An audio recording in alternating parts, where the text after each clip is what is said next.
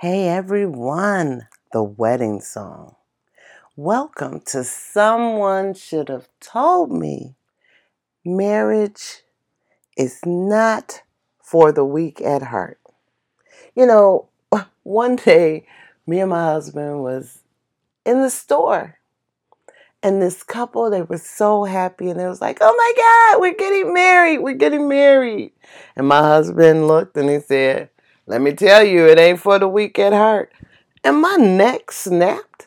And I was like, what the heck is he saying? But then when we got in the car, I said, what you mean by it's not for the weak at heart? He said, listen to the words that I am saying. This ain't easy. And I started thinking, yeah, but I'm the best wife ever. And he like, it still ain't easy. And I start to think about it. And he is absolutely right. You got two people from two different families, two different ways of living, two different ways that they have been taught to grow up. Many, many things are different. And then you're talking about till death do us part, and you didn't got on my nerves 3 or 4 times within an hour. Can death do us part? Really? Well, that is what marriage is supposed to be. It is not easy. I'm not going to lie to you. You know I never do. I'm not going to lie to you. It is not easy. And then you add kids into it and everything, and it becomes very complicated. But you make it through. And it is a journey that is wonderful and worth it. Now, first of all, you need to get the ground foundation together. Who do you want to be married to? You need to be married to your friend. You need to be married to your best friend. Other than that, you have no good foundation. First of all, if it's your friend, you have some things in common. I know that I have told you guys once before, way in the beginning of the start of my podcast, how me and my husband met and how we got married within 6 weeks. 6 weeks. And we have been married for 36 years. Now, a story about that, I lost a year somewhere. But I blame my husband because this year I was like, oh my God, we're going to be married 35 years. I'm going to maybe we'll have a party. We need to do something. This is a milestone. Oh my goodness. And then my parents passed away in July and my anniversary is in August. And I was like, oh well. So I'm talking to my cousin on the phone. And I tell her, oh, I've been married 35 years. I got married in 1986. And she said, you got married in 1986? I said, yeah. And she said, well, I think it's 36 years. I'm like, no. She said, actually, I graduated high school in 1986 and I've been out of school 36 years this year. I went to counting. Oh my goodness, she's right. Oh my goodness, how did I miss a year? And then I thought about it. My husband, every time that we had an anniversary, he would hike it up a year. So if I'm married 34 years, on the 34th wedding anniversary, he would take it to 35. If I'm married 35 years, then on the 35th wedding anniversary, he's going to take it to 36. So I got a little confused because I'm always like, stop it. We are not married that extra year until we get there. You don't know if we're going to make it because marriage is very hard.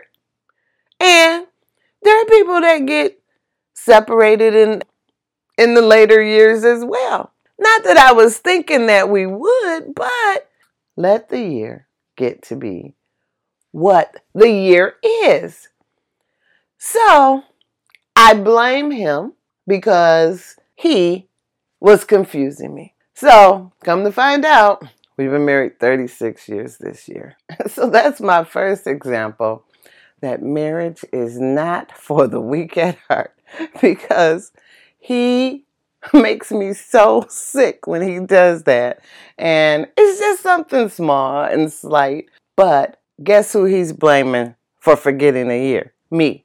How did you forget a year? He is so funny. Now, let me make something perfectly clear. I am not telling anyone to get married in 6 weeks. Not telling you to do it. I feel like I did it because my husband approached me and wanted to get married. And, you know, I told you guys he asked me to marry him on the first date. I had known him. He had did my hair. He was doing my hair. I came to him to get some conditioner after I hadn't been to him in a while. And my sister had dated his father, and that was still going on. And we went out, and he was like, oh my God, marry me. And I was like, he's crazy. And then the second date, he gave me the keys to his house. And I was like, no, I don't want no keys to your house. And he's like, please, please, please. I said, okay, never taking the keys. I'm never using the keys, excuse me. And then he called me the next day and said, I got gifts on the table for you. You need to go get them and use your key. And I was like, okay. So that's how that went. And then when he bought me a ring, because after 3 weeks, I end up saying yes, because he asked me every single day, and I had said I weighed the pros and the cons. And he said he didn't have no cons, which we know now that that's not true. But he's still a good man.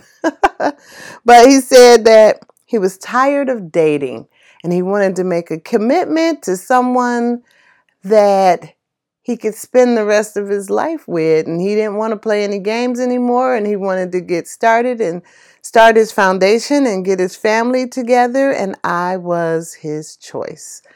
And he used to say, you know, you're the first person that I've ever had to chase. Everybody else is usually chasing me. And now I'm chasing you.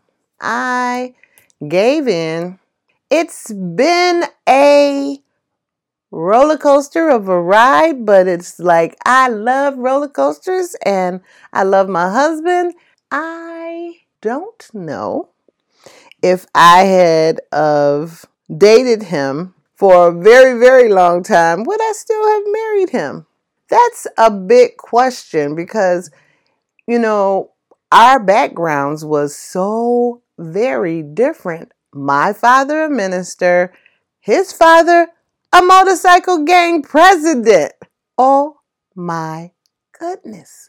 Two totally ends of the spectrum. He has a very good heart, a very big heart. Even though my father was the minister, my husband's heart was bigger than mine. He was more giving than I was. I was attracted to that part of him, that sweetness, that goodness that brought us together. I am happy to have spent these 36 years with him. He is a good guy. So, with that being said, what works for one person doesn't always work for another. So, I am not advocating that somebody run out and get married in 6 weeks. You got plenty of time. Take your time. Make sure you're making the right choices. At least feel good with your choices. So, I was talking to someone at work and I happened to see a post that she had put on Facebook. And it was so beautiful. It made me want to do this podcast because so many people have been coming to me talking about their marriages. I thought this was the perfect way to explain it. So it was her anniversary and she wrote this to her husband. Love isn't perfect. It isn't a fairy tale or a storybook, and it doesn't always come easy. Love is overcoming obstacles, facing challenges, and fighting to be with each other. Holding on, never letting go. Love is a short word, easy to spell, difficult to define, and nearly impossible to live without once you have it. Love is work. But most of all, love is realizing that every hour, every minute, every second of it is worth it because we did it together. Happy 10 years of marriage with a lifetime of love to go. I love you so much. I was just taken in by that. That was so wonderful. And I told her, I'm like, you summed that up perfectly because love isn't perfect. And if you are looking for a perfect love, then you're going to have to keep looking because we're not perfect. And then you take two of us imperfect people and you put us together. And so we are going to work through some things. You can't take a whole bunch of advice from people because your situation is never going to be like another person's situation. It may be similar, but it's not going to be the same. And so you're not going to even tell another person everything because you can't. You can't remember every detail of a situation. And most of the time, the detail you're going to leave out is what you did. So therefore, you need not take advice. You need to go within yourself and think within yourself about all the details and what went on to make your decisions of what you need to do next. Mary J. Blige has a song called What Love Is. Look it up on YouTube. It is an amazing song. And I remember we had went to a beach house. My family would rent out a beach house. Most of the time it was in North Carolina, Myrtle Beach, something like that. And we would rent a big beach house. We all would put in, we all have our own bedroom, and we would have the house on the beach.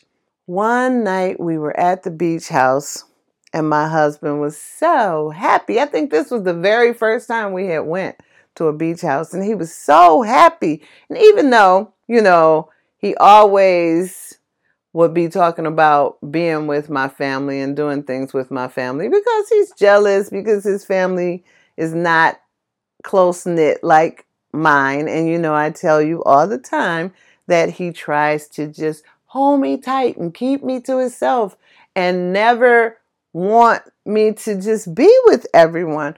But the beach house was a different story. How often are you going to get a chance to go to a beach house? Huge beach house right off the beach where you walk off the porch and you're on the beach. How often is that going to happen? So he did not complain about that. And he started singing Mary J. Blige's song, What Love Is, to my parents as he and I were on our way to a nighttime beach walk. And Mary J. Blige's song, What Love Is, talks about how beautiful, horrible, terrible, reason to make you smile, reason to cry yourself to sleep at night, start a fight, break up, make up, wrong or right. Heaven is all it's worth. It can easily be hell right here on earth, or it can be heaven. And it can be everything all wrapped up together. The thing is, you keep working at it. And that is why the phrase is, you can't be weak at heart to get it done, because sometimes you have to come out of your character. I used to tell that to my husband because when I first got married, I was 23 about to be 24. He was 23, about to be 24. I was 22, about to be 23. As he asked me so quickly and we got married within the 6 weeks, I had grew up in church. So therefore, once I got married, I'm thinking, oh, this is wonderful. We just love each other and we're just going to build upon everything. And it's just going to be like Leave It to Beaver back in the day and be like my parents. And it's like, who wouldn't like my parents? I used to say that as a child. I don't have no worries. Everybody loved my parents because I had seen my sisters go through some things where they didn't like their in-laws. And I'm like, oh my God, that must be horrible. But I am going to stay on the subject. And I just thought when I got married that we just get together and just work towards loving each other, having a family and doing everything. I didn't even take another second look at another man. And then when men would be looking at me, I'd be like, I'm married. And then, oh my goodness. And so time went on. And of course, first year, second year. So we had our first child in 1989. And I went through a pretty decent pregnancy. But, you know, being pregnant is not ideal for a person to be feeling all wonderful and you just look wonderful. So it's up to your mate to build you up, take you shopping, get you some stuff, or up to yourself. Keep yourself looking wonderful and good. But before that, I had noticed that my husband does hair, remember? So women would be after him more so after we got married than even before we got married. They would try to see if they could put a wrinkle in his armor. That's his words, by the way. He always say, then they can't see a wrinkle in my armor. But he is a character. I couldn't believe that once you got married, instead of people pushing themselves away and looking the other way, instead, it's drawing more people to him. I had this one young lady who was his assistant, shampoo. And then they say stuff to you like, he really loves you. Well, of course, we're married. And that's what married people do. And that's what happens. That's why we got married. So one day he's at the salon and he goes in to say something to the girl. They're like cleaning up for the day.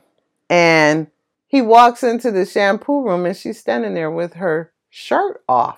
Completely topless. She knew me. She knew that we were married. She was tempting him, thinking that all men gonna see some breast and want to just go haywire. Well, he told her to put her shirt back on and stop embarrassing herself. And then he came home and told me. Now, I am furious because I know this person and I'm like, oh my God, how dare her? Blah, blah, blah, blah, blah, blah, blah, blah, blah, blah. But he was like, you have no worries. You don't have to say anything to her. I'm not going to fire her. Like, what? Oh, yes, you are going to fire her, blah, blah, blah. He was like, you have no worries. I'm not going to fire her. She's just someone who has lost her way. And she's a good worker. She just needs to understand that is unacceptable. I'm like, oh my God. So you can't even tell her you know. I'm like, I can't tell her I know. No, you can't even tell her you know. I'm telling you because you are my best friend. You are my wife. And I needed to talk and tell someone and you are it. Now you have to act like you don't know. Oh my goodness. I did. Then I would feel sorry for her because in the long run, it's sad. It's sad that She felt the need that she had to try to force herself on a man, and then a married man at that. But what if he had been someone different? What if he had been someone that took advantage of that situation? She didn't last much longer as a worker after that. That was one of the first things that we had encountered. That made me love him even more. I still wasn't looking at any other men or whatever. Now, that don't mean that he has been perfect the whole way through. Years go by. I was working and it was this young lady, and we hadn't even talked about what we wanted as a couple as far as the opposite sex. We hadn't talked about no rules or anything like that. You know, it's assumption most of the time. But what happened, I had our son and I was working doing home care. So therefore, I drove my patients around. I had patients that we would go out to eat at restaurants. We would go to the park. We would just go for a drive. We would go anywhere we wanted to go. I got paid mileage and we would go. I think I took care of him from 11 to 5. So I would get there and give him a shower and then take him out for a ride, my one favorite patient. And so one day I stopped at home, and when I got there, it was a car in my driveway.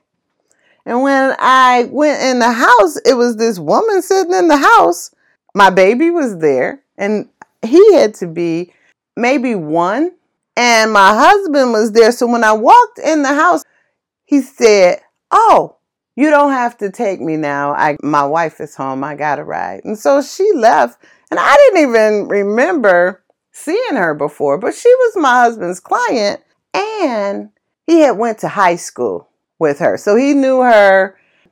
He had told her to ask her to come and take them to the store, or I don't even remember exactly where.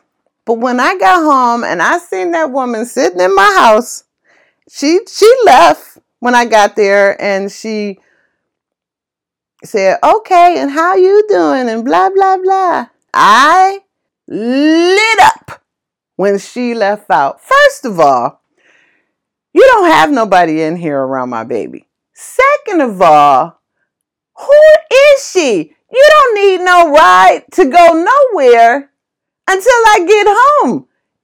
Because we only had one car.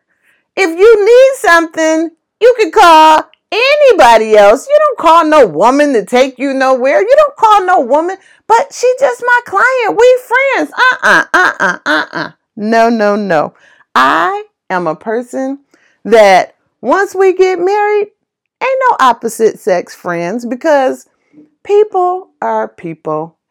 They're going to be either talking about the wife or talking about the husband. I don't care. People always want people to like them. Like, oh, he married, but he likes me. And some stuff like that. No. Your job stays at your job. Our home is our home. No, anybody can't come here. And I'm not trying to be friends with everybody up at the salon, all your clients or whatever. And you can't have no friends that's not my friend, because we are a entity. We are one. Can't nobody come and be your friend and not be my friend. So therefore, this cannot happen anymore. So that was our first big bump in the road. I was so furious. And if I hadn't stopped at home, I don't know what would have happened. So, okay. So then we had a mutual friend. I had went to manicuring school, because I was like, okay, I'm going to get my manicuring license, and then I'm going to be able to at least do nails on the side. Maybe we'll get a salon eventually, and we will be in business together. So we had a mutual friend. I had met her in school when I was doing manicuring. I was at work. She had stopped by to see me, and she's like, oh, I forgot she was at work. And then he asked her to take him to the comic book store because he collects comic books. Well, she called me first to tell me that he wanted her to go to the comic book store. So they both on the phone. And then I said, well, go ahead. I don't care. I'm trying to work. And then she made him sit in the back seat because she was like, I don't want nobody to see us and think we together and think that we out here doing something that we're not supposed to be doing. So you need to sit in the back seat. So she took him, but she made him sit in the back seat. Like she was driving Mr. Daisy. That was the respect that she gave to us as a couple. And she's also the person, I think I mentioned in another podcast, that she had some friends that was dating a married man, and she was like, oh my God, he's my soulmate. And she said to her friend, well, how many souls he got? Because I'm sure he told his wife that she was his soulmate too. And that was so funny to me. And I was so funny. And so I'm like, that is so true. So that was that second big incident. And so then we had to set out some ground rules. Because in the very beginning of our marriage, my husband's best man, he could not believe that his friend was getting married. He just couldn't believe it. He was like, I can't believe you're getting married. All these women be after him and he chose you. So I think he wanted to see why out of all the women that clients, whatever, that my husband would be involved in, he wanted to see what was it about me that made my husband want me so bad and so quickly. And so my husband worked at a salon down the street from our house. And so he's at work.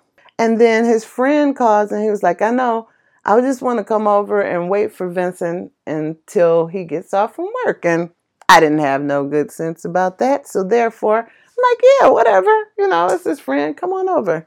And he'll be home soon. So he came over.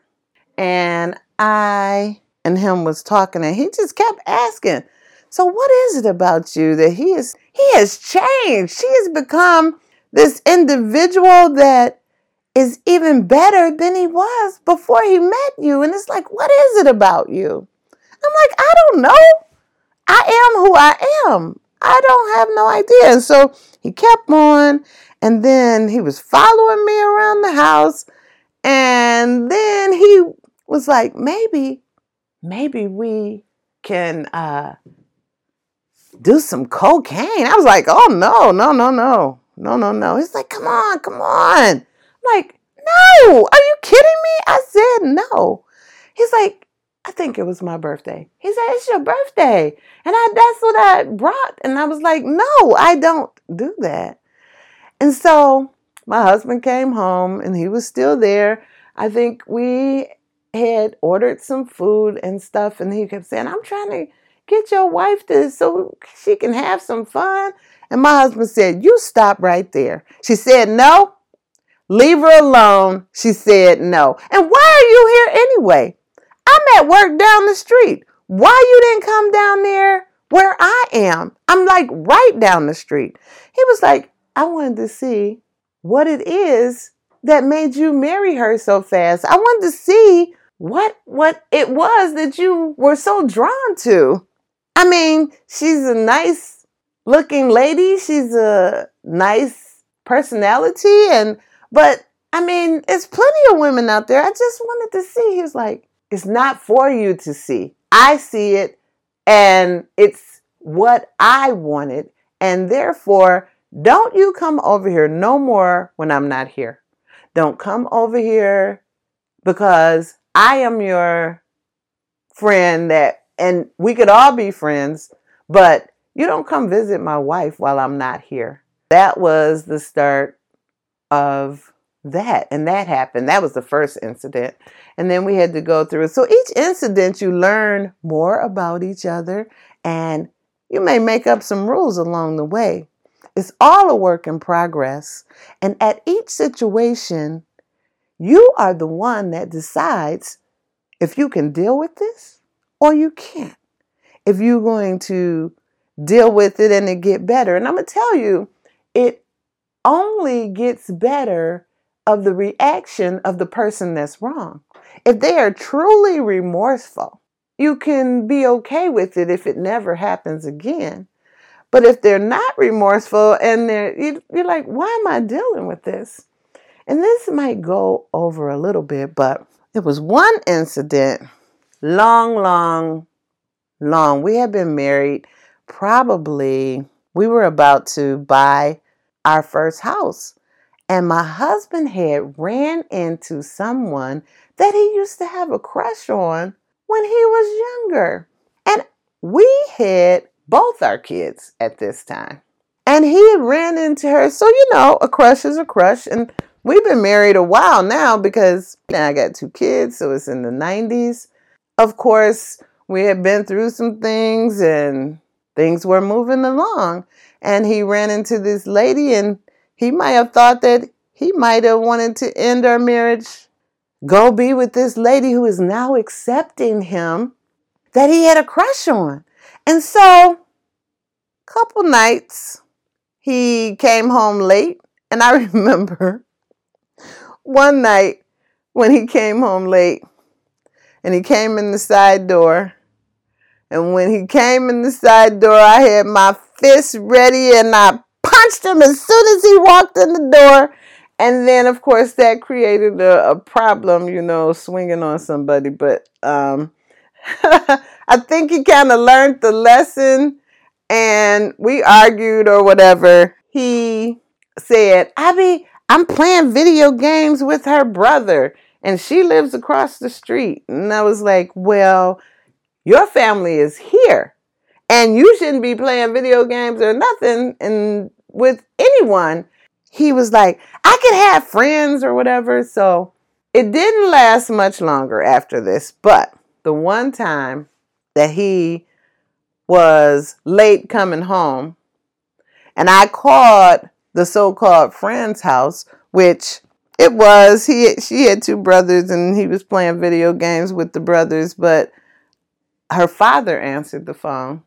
And I told her father, I said, is my husband over there?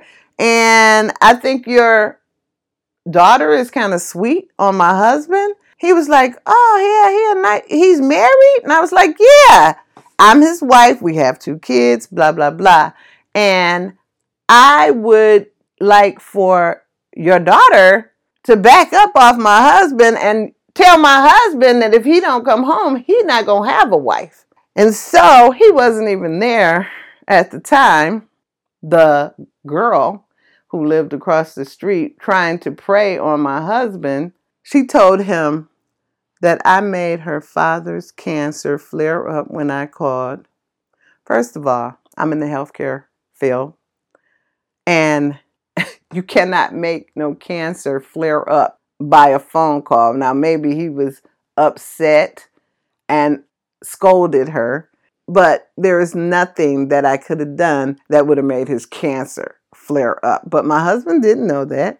And he's like, you made her father's cancer flare up. And I just laughed in his face. And I was like, listen, this is something that I'm not going to put up with. You better make your decisions, make your choices now, because I don't think that I am going to move into our new house with you because had found our house and we were getting things together to move. I'm not going to move with you if this is going to continue because I'm not going to live like that. So we need to stop right now. And just go our separate ways. And I walked out the house and I went for a walk because I was so upset. When I came back, he said, I love you and I love our kids. I don't want to live without you. And I will never, ever go over that way again. And I will never, ever put you through anything else like this again. And I was like, okay. You know, it wasn't that quick of a conversation, but a long drawn out. But basically, that was the gist of the conversation. We moved, but the woman started calling. She started calling my house. And she would call my house. She called and she said, "Can I speak to Vincent?" And I said, "Of course." So I went and gave Vincent the phone, but I did not hesitate to pick up the other phone so that I can hear what she was saying. Like, what are you calling for? And how he was going to react, because it don't matter what she said. It don't matter what I say. It matters what he says and how he reacts to this situation with her, because I want to know. We both, and he knew I picked up the phone. I was not secretive about it.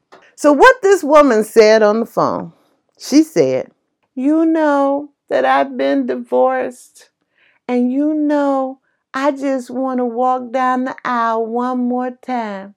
And I thought that we could have a future." So he said to her, "I am so very sorry if I gave you any wrong impression. But I love my wife, and I love my family, and I have a family. And I am sorry if I have misled you in any way. But I do love my wife, and I love my family." And then I broke in and I said, "And do you think you might want to choose somebody that isn't already married? My goodness. Do you think that he would stay with you after leaving me and his own family?" That's what I don't understand. People thinking that they're the special ones. And if they're going to leave their family and their children, then how do you think they're going to stay with you? But you know, I have went way over my time, and I enjoy talking to you guys so much. I hope that you got something out of this, and know that you can't take marriage lightly. It is not always easy. It is not perfect, but it is worth it. I love you all. I love talking to you. You can email me at sstmpodcast@gmail.com. You can listen to me at Apple Podcasts, Google Podcasts, Pandora, Spotify, iHeartRadio, YouTube. If you're going to YouTube, please type in my name, Norlynda, Murray, Murray, and I have a whole channel. I will talk to you guys soon. Love you. Have a great week. Bye.